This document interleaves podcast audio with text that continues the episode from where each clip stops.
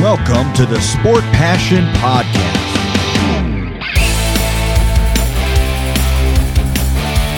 And here is your host, Lars Marendorf.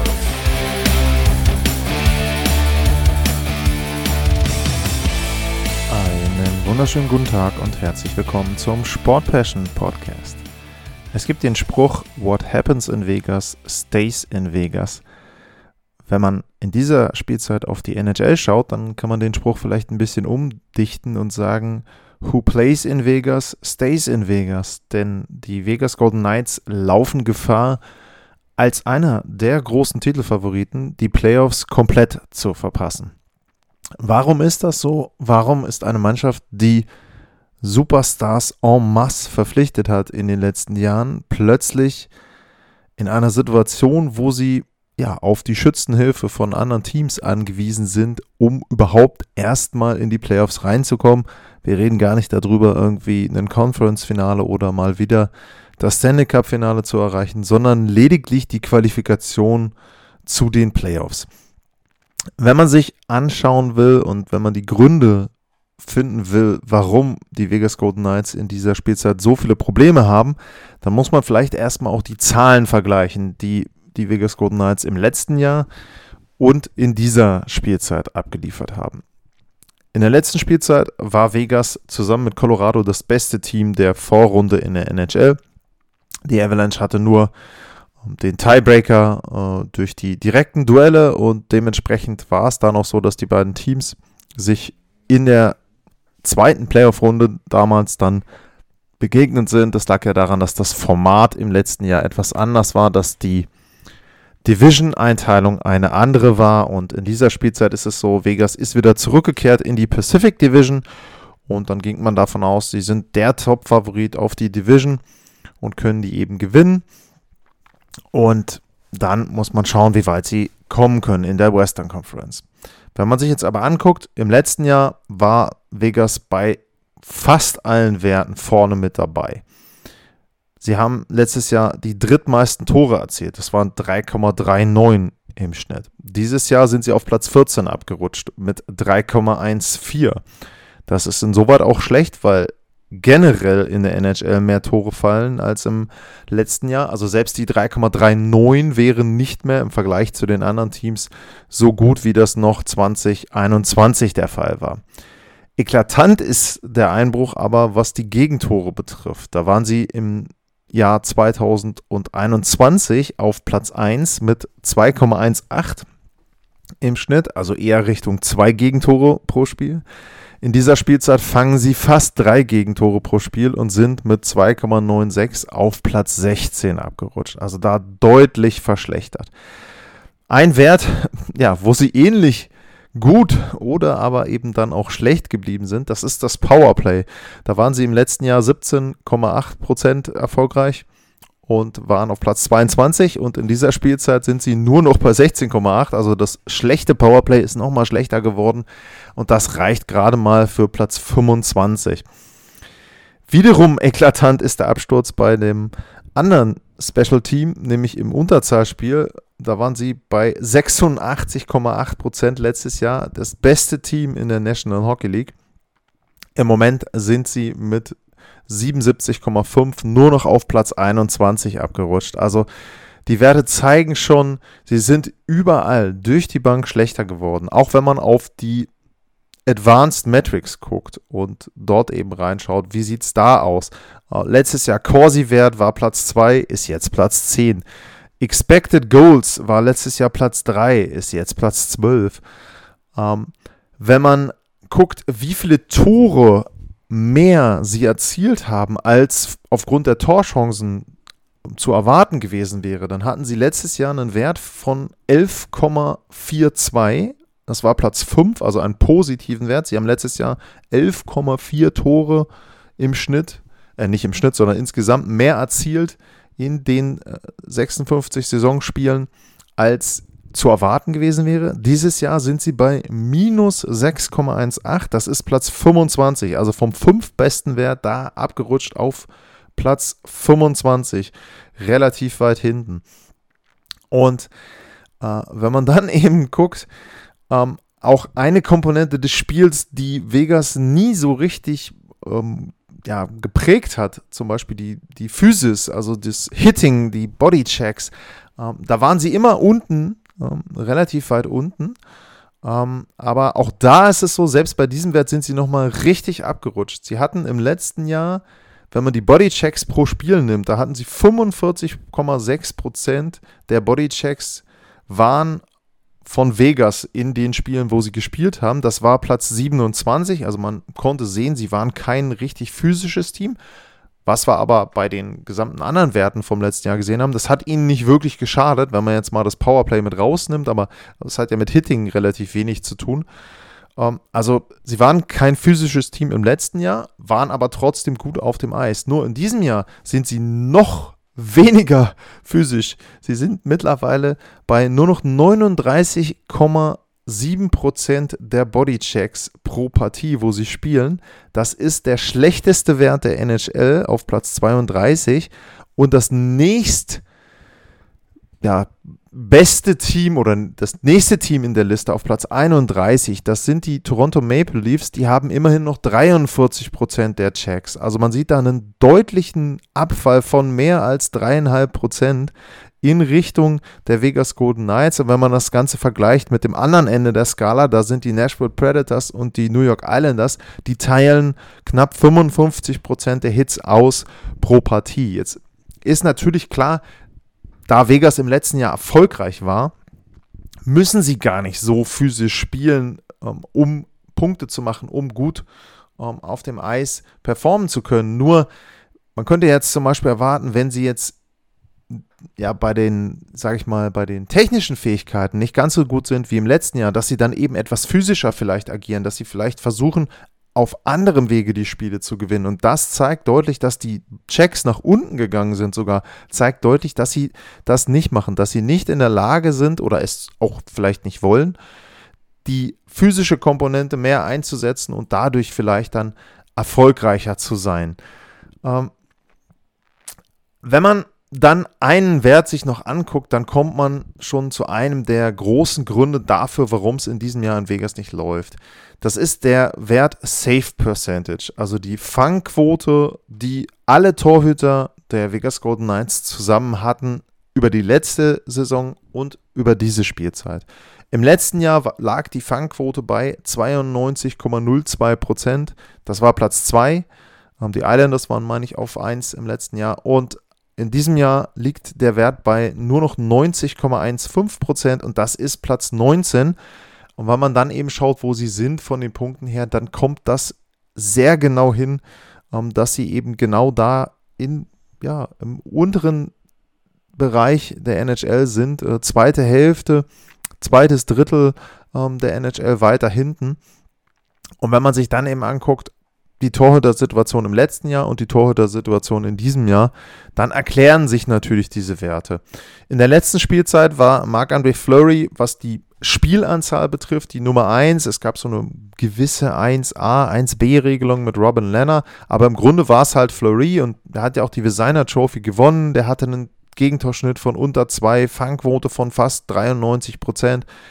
Und da konnte man eben schon sehen, er war schon wirklich gut. Robin Lehner war okay im letzten Jahr, auch er Gegentorschnitt 2,29, das ist okay, Fangquote 91,3% und die beiden haben sich die Spiele quasi eigentlich ohne andere Hilfe aufgeteilt. Oscar Dance und Logan Thompson, die hatten jeweils ein Spiel im letzten Jahr, aber im Prinzip war es das Duo Marc-André Fleury, Robin Lehner, das im letzten Jahr eben für Vegas im Tor gestanden hat. Und wenn man dann auf dieses Jahr guckt, dann ist Robin Lehner derjenige mit den meisten Spielen, 43, Laurent Brossoit hat 24 und Logan Thompson hat noch 14 Spiele, aber die Zahlen sind halt speziell bei Lehner nach unten gegangen, bei Brossoit sowieso auch wirklich schlecht, unter 90 die Fangquote bei ihm, Gegentorschnitt 2,9 und der einzige Torhüter, der so ähnliche Zahlen abliefert wie die Torhüter im letzten Jahr, das ist Logan Thompson,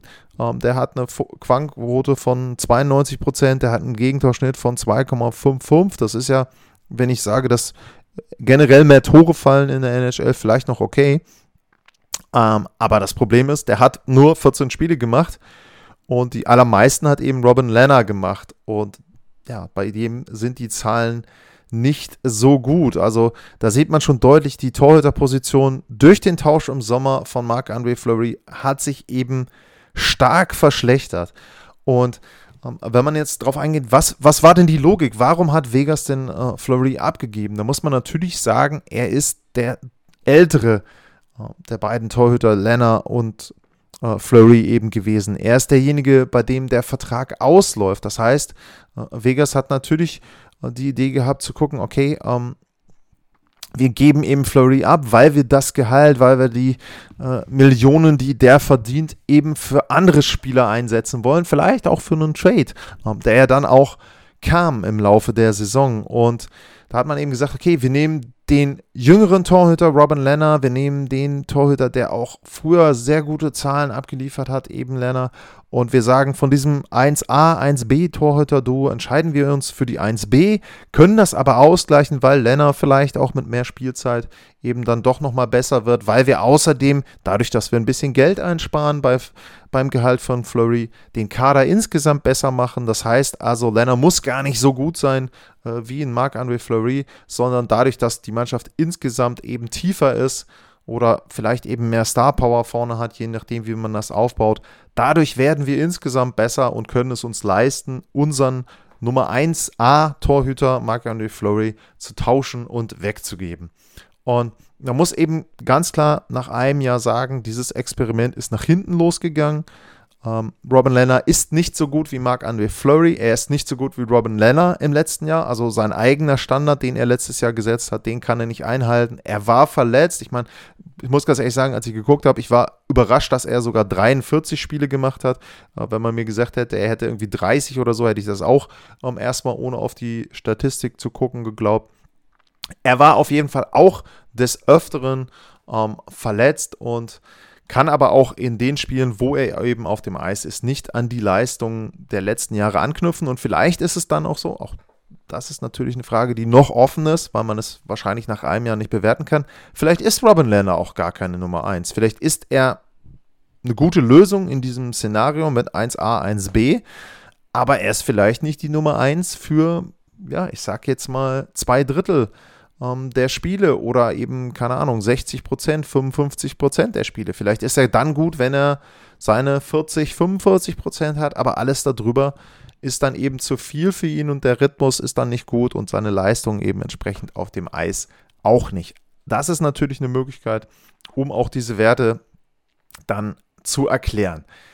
Dann habe ich darüber geredet. Sie haben Gehalt übrig gehabt, dadurch, dass sie Fleury abgegeben haben, und dafür haben sie sich dann Evgeni Dadonov geholt und haben dem einen Vertrag gegeben über 5 Millionen jährlich für 2 Jahre. Und da muss man eben auch sagen, da ist die Frage, war der wirklich derjenige, der ja auf dem Markt war und den man hätte für die 5 Millionen verpflichten müssen? Ich meine, wenn man sich anguckt, er hat zweimal 28 Tore gemacht in Florida, dann hat er nochmal 25 Tore gemacht, war dann eine Spielzeit in Ottawa, da hat er in 55 Spielen 13 Tore gemacht.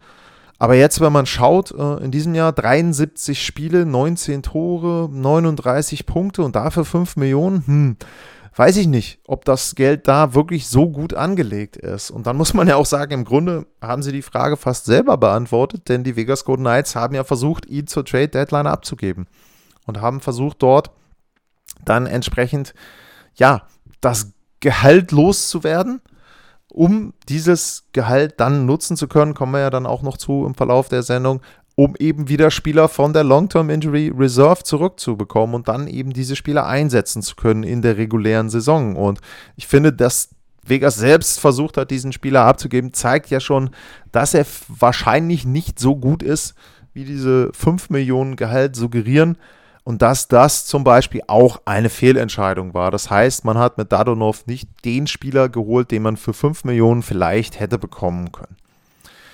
Dann gehen wir weiter, wenn wir jetzt aus der Sommerpause kommen, Dadonov abgehakt haben, dann gab es natürlich Anfang November, am 4. November, den großen Tausch, ja, der lange spekuliert wurde und wo dann die Vegas Golden Knights sich Jack Eichel geholt haben. Der kam direkt mal mit einem ziemlich großen Gehalt, nämlich mit 10 Millionen.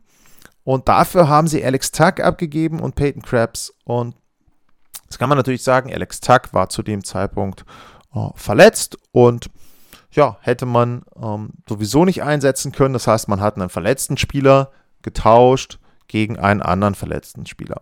Peyton Krebs ist es so, der hätte durchaus spielen können, hat ja dann eben auch für Buffalo gespielt. Aber generell habe ich ja meinen Kader erstmal nicht schlechter gemacht, denn Tuch war auf Long-Term Injury Reserve, Eichel ist direkt auf Long-Term Injury Reserve gegangen und dementsprechend hat man zu dem Zeitpunkt den Kader nicht verschlechtert. Aber man muss trotzdem natürlich im Hinterkopf behalten, ich habe eben 2 Spieler abgegeben. Alex Tuch, jemanden, der letztes Jahr durchaus gute Leistung gebracht hat, der sehr wichtig, glaube ich, auch für die Teamchemie war, denn wenn man das immer gesehen hat, klar, ist von außen einzuschätzen, aber er ist jetzt keiner, der schlechte Laune verbreitet hat, offensichtlich, und der schon relativ wichtig war für die Vegas Golden Knights. Der hat Secondary Scoring ihnen gebracht, wenn man jetzt guckt, die letzten Jahre, 12 Punkte in 20 Spielen, 19/20 in den Playoffs, 9 Punkte letztes Jahr in 19 Spielen in den Playoffs. Also er war schon jemand, der durchaus mal Punkte beigetragen hat, hat 33 Punkte in 66 Playoff-Spielen insgesamt. Also ja, ich sag jetzt mal, für einen Spieler, den du in der 3., 4. Reihe einsetzt, ist das, glaube ich, schon okay. Und bringt dann eben Tiefe. Vegas hat sich dagegen entschieden gegen Tiefe, denn sie haben mit Krebs ja auch noch einen zweiten Spieler abgegeben. Man hat sich für den natürlich besseren Spieler entschieden mit Jack Eichel, aber eben auch einen Spieler, wo sie wussten, der ist erstmal langfristig nicht einsetzbar. Eichel hat sich dann seiner Operation unterzogen und irgendwann war es dann eben so, dass Vegas, ja, so langsam auch die Nachrichten rausgegeben hat, okay, er ist jetzt bald wieder gesund, er war auf dem Eis, er hat am Training teilgenommen und irgendwann war klar, irgendwann müssen sie etwas machen, um Jack Eichel in den Kader zu bekommen, denn in der regulären Saison gibt es einen Salary Cap, also muss ich irgendwo versuchen, das Geld, was Jack Eichel verdient, freizumachen, damit ich ihn dann entsprechend in den Kader für ein Spiel nehmen kann. Und die Vegas Golden Knights haben zu dem Zeitpunkt noch nicht versucht, das Ganze über Trades zu regeln. Sie haben versucht, das Ganze über eigene Spieler zu regeln, über Spieler, die sie im Kader behalten, die sie aber auf Long-Term Injury Reserve schieben. Dazu gehörte dann in dem Fall Mark Stone. Denn Stone hat schon Anfang der Saison Rückenprobleme gehabt, er war verletzt, er hat ein paar Spiele gefehlt, er hat aber am All-Star-Game teilgenommen und es war ja kurz nach dem All-Star-Game, wo sie dann eben Mark Stone auf Long-Term Injury Reserve gepackt haben. Und ich habe das ja sehr kritisiert zu dem Zeitpunkt, weil, stehe ich auch jetzt noch zu, das Ganze wirkte so, dass man gesagt hat, okay, Stone spielt eben beim All-Star-Game, heimisches Publikum, da brauchen wir einen von den Vegas Golden Knights. Und danach passt es uns ganz gut, denn jetzt könnte Jack Eichel sich langsam einspielen und eben entsprechend dann in Form bringen. Und Mark Stone kann sich jetzt seiner Behandlung, Operation oder was auch immer man machen will, unterziehen für den Rücken. Und der wird dann langsam fit und den können wir dann eben in den Playoffs wieder gebrauchen in der ersten Runde. Und dann kann er langsam reinkommen. Und wenn wir ihn dann in den späteren Runden brauchen, dann ist er richtig fit. So, das war für mich das Szenario und da stehe ich auch immer noch zu. Ich glaube, auch das war das Szenario, was man intern bei Vegas als Best-Case-Szenario gesehen hat. Das heißt, mit Eichel zusammen, der sich einspielt, holt man genügend Punkte, um in die Playoffs zu kommen. Und wenn dann Mark Stone gesund ist, greift er, zu den Playoffs ist er dann natürlich gesund, wieder ein. Allerdings ist das Problem, dass mehrere Faktoren davon nicht funktioniert haben. Punkt 1 ist, Mark Stone ist nicht der einzige Verletzte gewesen, den die Vegas Golden Knights im Verlauf der Saison hatten. Wenn man sich mal anguckt, was vor allem die sehr guten Spieler an Spielzeiten hatten, dann kann man vielleicht sagen, dass ein Marchessault mit 71 Spielen davon noch derjenige ist, der die meisten hatte vielleicht, oder Chandler Stevenson, wenn man den mit reinnehmen will, der hat noch 74 Spiele gemacht, so. Ansonsten, wenn man sich vor allem die Stürmer anguckt, nicht die Verteidiger, Pietrangelo und Shea Theodore, die haben relativ viele Spiele gemacht, aber wenn man sich die anderen sehr guten Stürmer anguckt, dann komme ich eben bei Max Pacioretty auf 34 Spiele, ich komme bei Riley Smith auf 56 Spiele, Mark Stone hatte ich erwähnt, komme ich nur auf 32 Spiele. Selbst ein Matthias Janmark hat nur 62 Spiele. William Carrier, wenn man weiter runtergeht, 59 Spiele. Das heißt, alle Forwards, alle Stürmer haben weniger Spiele als die Vegas Golden Knights. Das heißt, die waren häufig verletzt. Das heißt, es war nicht nur so, dass Mark Stone gefehlt hat und dafür Jack Eichel kam, sondern dass Mark Stone gefehlt hat. Es kam zwar Jack Eichel, aber von den anderen haben immer mal wieder mehrere Spieler gefehlt in den Partien. Das heißt also, Vegas hatte nie die komplette Mannschaft zur Verfügung und nicht mal diesen 1-zu-1-Tausch, dass man sagt, Stone ist raus, Eichel ist da, das kann man noch kompensieren, weil die anderen eben da sind, weil die anderen auch in Form sind. Auch das ein Faktor. Selbst wenn die gespielt haben, selbst wenn ein Pacioretty auf dem Eis war, selbst wenn ein Stone, der ja jetzt wieder zurückgekommen ist, auf dem Eis ist, die sind nicht bei, ich sage jetzt mal 90% der Leistungsfähigkeit, ich will gar nicht über 100% reden, aber die sind einfach nicht da, wo sie sein müssten, um das Ganze aufzufangen. Was meine ich mit auffangen? Um zum einen aufzufangen, dass ein Jack Eichel auch leistungsmäßig natürlich noch nicht da ist, wo er sein kann. 21 Punkte in 29 Spielen ist, kann ich schwer einschätzen, ist vielleicht gar nicht so schlecht, wenn man die Verletzung und die Pause bedenkt, aber es ist einfach noch nicht der Level, auf dem er sein müsste. Es ist nicht First-Line-Level, es ist eher so Second-Line-Level, vielleicht sogar Richtung dritte Reihe, wenn man es manchmal sehen will. Also er ist bei weitem nicht so gut, wie er sein kann und wie er auch jetzt wieder sein müsste, um eben die Vegas Golden Knights in die Playoffs zu bringen. Nächster Faktor, der dann dazu kommt, dadurch, dass du sehr abhängig von deinen Superstars bist, ist es natürlich so, dass dir die fehlende Tiefe dann auch das Genick bricht. Denn wenn ich einen Tuch abgebe, wenn ich einen Krebs abgebe, wenn ich Spieler abgebe, die vielleicht das Potenzial hätten, mir in der dritten, vierten Reihe zu helfen, wenn meine erste, zweite Reihe nicht so gut spielt, die habe ich aber nicht mehr, diese Spieler, dann habe ich natürlich ein Problem. Und dann kommt man eben auch schon langsam zu dem Punkt, was sind die Vegas Golden Knights mittlerweile? Sie sind überhaupt nicht mehr das Team, was sie 2017/18 in der ersten Saison waren. Sie sind nicht mehr die Mannschaft, die durch die Western Conference gefegt ist damals, die das erste Spiel im Stanley Cup Finale gewonnen hat. Die waren 3 Spiele weg vom Stanley Cup. Das vergisst man vielleicht wieder jetzt so ein bisschen, aber es war so, dass diese Mannschaft sehr, sehr erfolgreich war. Natürlich war das eine spezielle Situation, natürlich war das eine Situation, wo die in den Lauf reingekommen sind, aber es fehlt Fleury. Der Torhüter von damals fehlt. Robin Lehner, letztes Jahr schön und gut, es fehlt Marc-André Fleury. Es fehlt die Tiefe, es fehlt vor allem die Ausgeglichenheit. Es war da so, dass im Prinzip es so war, auch als ich dann in Vegas war, wurde gesagt, naja, so eine richtige erste Reihe haben wir gar nicht, brauchen wir gar nicht, weil die erste, zweite, dritte Reihe, egal wer da spielt, die können Tore schießen, die können dem Gegner richtig wehtun. Wir haben eine Spielweise, die wir durchziehen und egal welche Reihe auf dem Eis ist, diese Spielweise ziehen wir durch. Das ist jetzt nicht mehr möglich, das ist auch nicht mehr zu sehen bei den Vegas Golden Knights. Das heißt, sie fallen nach hinten einfach ab. Sie haben dann Spieler auf dem Eis, die nicht so gut sind, die dann wieder mehr Spielzeit nehmen müssen, weil die Superstars entweder verletzt sind oder selbst nicht so gut sind. Oder aber du hast den Faktor, deine Superstars, deine besseren Spieler müssen sogar mehr spielen, obwohl sie nicht in Form sind, um eben diese fehlende Tiefe in der dritten, vierten Reihe auszugleichen. Also insgesamt ganz viele Faktoren rundherum um die Vegas Golden Knights, die in diesem Jahr überhaupt nicht funktioniert haben. Und dann kommt noch die Situation dazu, ich hatte es erwähnt, sie versuchen dann selber Evgeni Dadonov zu tauschen. Das funktioniert nicht, weil der eine No-Trade-Liste hat, die man in Vegas anscheinend nicht kannte, die man bei der NHL anscheinend nicht kannte, die kannte man wohl in Ottawa und die hat man dann in Anaheim kennengelernt, weil er dann gesagt hat, oder sein Agent hat dann gesagt, nee, pass mal auf, Freunde, nach Anaheim dürft ihr uns gar nicht tauschen, weil die stehen auf der, ich glaube, 10-Team-Liste war es, die wir abgegeben hatten im Sommer oder beziehungsweise die wir abgegeben hatten, als wir den Vertrag in Ottawa unterschrieben haben. Und ja, da müsst ihr euch schon mit beschäftigen. Wir haben das nicht freigegeben, dementsprechend bitte den Trade wieder rückgängig machen.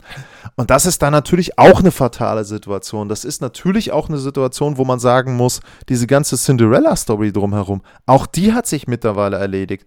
Der Umgang mit Marc-André Fleury rund um die letzten Jahre, auch um den Tausch dann letzten Endes nach Chicago, der Umgang mit Dadonov, jetzt auch, den tausche ich weg und ja, dann geht das nicht, dann kommt er wieder. Klar, der macht im ersten Spiel dann natürlich, wo er zurück ist, war natürlich klar, war es jetzt erste oder zweites Spiel, er macht auf jeden Fall dann den Siegtreffer in der Overtime, ganz klar. Nur anscheinend hat das auch nicht so den Bonding-Effekt gehabt. Die sind jetzt auch nicht so zusammengeschweißt worden durch dieses Spiel und durch diese ganze Situation, dass sie sich jetzt plötzlich wieder in Rausch gespielt haben. Nein, die Vegas Golden Knights sind in dieser Spielzeit schlechter, was die Tiefe betrifft. Sie sind schlechter, weil ihre Superstars verletzt sind. Sie sind schlechter, weil sie den besseren von zwei guten Torhütern abgegeben haben und weil der gute Torhüter nicht gut spielt in diesem Jahr. Und das sind eben die Gründe, warum Vegas im Moment extrem, wirklich extrem auf Schützenhilfe angewiesen ist. Und wenn ich jetzt mal gucke, wenn ich mir aktuell die Standings angucke in der NHL, dann ist es schon sehr unwahrscheinlich, dass sie das Ganze noch schaffen werden. Wenn man mal guckt auf die Western Conference, es gab ja noch die Möglichkeit zu sagen, okay, sie könnten einen der beiden Wildcard-Spots sich holen von den Central Division Teams. Da ist es aber so, Vegas hat im Moment 77 Spiele, 87 Punkte. Die Nashville Predators, die haben auch 77 Spiele, die haben aber schon 93, das heißt, die haben 6 Punkte mehr. Dallas hat nur 4 Punkte mehr, aber auch Dallas hat noch ein Spiel in der Hinterhand. Das heißt also, es ist unwahrscheinlich, dass sie diese beiden Teams noch in irgendeiner Form einfangen können. Dann gibt es dazu noch die Los Angeles Kings. Die Los Angeles Kings sind ein Team aus der eigenen Division, die Pacific Division. Die Kings haben 92 Punkte, ein Spiel mehr als die Vegas Golden Knights. Das heißt, wenn man davon ausgehen könnte, dass Vegas dieses Spiel gewinnt, dann haben sie immer noch bei noch 4 Spielen zu absolvieren 3 Punkte Rückstand. Und wenn man jetzt guckt, naja, Vegas letztes Spiel gegen New Jersey verloren, also gegen ein Team, was eigentlich gar nichts mehr mit den Playoffs zu tun hat. Das war schon sehr, sehr enttäuschend. Und wenn man dann eben noch guckt, welche Spiele sind denn noch offen für die Vegas Golden Knights? Gibt es vielleicht die Möglichkeit, direkt noch irgendwie gegen Los Angeles zu punkten? Dann ist das genau nicht der Fall. Die Golden Knights spielen noch gegen Washington. Die sind gerade nicht so schlecht drauf, haben Colorado geschlagen. Und ich sag mal, die sind natürlich immer motiviert in Vegas, dort zu gewinnen. Und das einzige Duell, wo sie einen direkten Gegner haben im Moment, die Vegas Golden Knights, das ist gegen die Dallas Stars. Aber wie gesagt, die haben schon Vorsprung und können diesen Vorsprung auf 6 Punkte ausbauen. Und dann bringt es dir auch nichts, wenn du das direkte Duell gewinnst, wenn Dallas dann entsprechend in anderen Spielen Punkte holt. Also insgesamt Fazit, die Vegas Golden Knights haben viel, viel Pech gehabt, was Verletzungen betrifft. Sie haben aber auch viel von diesem Pech selber heraufbeschworen. Da will ich gar nicht mal auf Hockey-Karma rund um die Trades eingehen und so weiter, aber sie wussten, was sie machen müssen, wenn sie Jack Eichel zu sich holen. Das heißt, sie müssen am Kader rumbauen, sie müssen entweder gute Spieler abgeben, die auf Long-Term Injury Reserve packen, irgendetwas müssen sie machen. Das wussten sie vorher. Sie wussten, dass sie, wenn sie den Kader so umbauen, sehr top-heavy sind, dass sie sehr auf die Leistung ihrer Superstars angewiesen sind. Mal davon abgesehen, dass jetzt viele davon verletzt waren, ein Alex Pietrangelo spielt auch nicht mehr so, wie er in St. Louis gespielt hat. Der spielt einfach nicht mehr so gut. Kann ja vielleicht noch kommen, mag auch sein, dass er in den Playoffs, wenn sie dann reinkommt, wieder super spielt. Aber im Moment ist er eben nicht auf dem Level, auf dem er schon mal war, was nicht heißen soll, dass er schlecht spielt. Aber das ist eben genau der Punkt, die Toleranz, die Vegas hat, oder hatte, die haben sie einfach nicht mehr. Früher war es eben so, ich sage jetzt mal, wenn du 9 relativ gleich gute Stürmer hast und 4 relativ gleich gute Verteidiger, dann ist es nicht so schlimm, wenn 1 oder 2 davon mal ausfallen. Wenn ich aber sehr auf meine erste, zweite Reihe und sehr auf mein erstes Verteidigerpaar oder auf meine beiden besten Verteidiger baue und die sind dann eben nicht mehr so gut oder spielen gar nicht wegen Verletzungen, dann habe ich größere Probleme, als eben bei einem ausgeglichenen Kader. Über die Torhüterposition habe ich natürlich auch schon geredet. Also, es ist viel falsch gelaufen, viel Pech mit dabei, aber eben auch die Konstruktion des Teams der Vegas Golden Knights, die kann dann in solchem einem Fall und einer solchen Saison wie in dieser Spielzeit dazu führen, dass da sehr, sehr viele Probleme entstehen und dieses wir wurschteln uns in die Playoffs scheint, so sieht es jedenfalls Stand heute aus, nicht zu klappen. Das ist eine massive Enttäuschung. Ich bin gespannt, ob da irgendwie dann auch im Management Veränderungen vorgenommen werden, denn es ist auch immer die Frage, auch das wird in Nordamerika viel spekuliert, wie klar ist dem Besitzer und wie klar ist dem Besitzer-Konsortium dort insgesamt, dass diese Saison sehr von den Verletzungen geprägt ist, aber auch von der Art und Weise, wie der Kader aufgebaut ist. Und da wird dann eben abzuwarten sein, wie jetzt die nächsten Monate dort laufen. Es gibt wenig Draftpicks, die haben sie weggetauscht. Also es kann auch nicht unbedingt durch junge Spieler der Kader verstärkt werden. Und ja, man muss gespannt sein, wenn sie gesund sind, wenn ein Jack Eichel seine Leistungsfähigkeit wieder erlangt, auch das ist ja noch ein offener Punkt, dann ist Vegas sicherlich eines der besten Teams der NHL, wahrscheinlich auch wieder Favorit auf die Pacific Division. Das ist aber im Moment nicht der Fall und es wird sehr spannend werden jetzt in den nächsten knapp 2 Wochen zu sehen, ob sie denn überhaupt noch in irgendeiner Form die Playoffs erreichen können. Das war die heutige Ausgabe zu einem einzigen Clubverein, aber ihr hattet ja auch bei Twitter Fragen, Kommentare dazu geäußert, deswegen hoffe ich, dass das thematisch sehr gut dazu passt und ansonsten gilt natürlich wie immer @lars_mar, info@sportpassion.de, da könnt ihr Themenwünsche, Fragen an mich schicken und bei mir äußern und ansonsten hoffe ich, dass ihr gesund bleibt. Ich wünsche euch einen schönen Tag und vielen Dank fürs Zuhören. Bis zum nächsten Mal. Tschüss.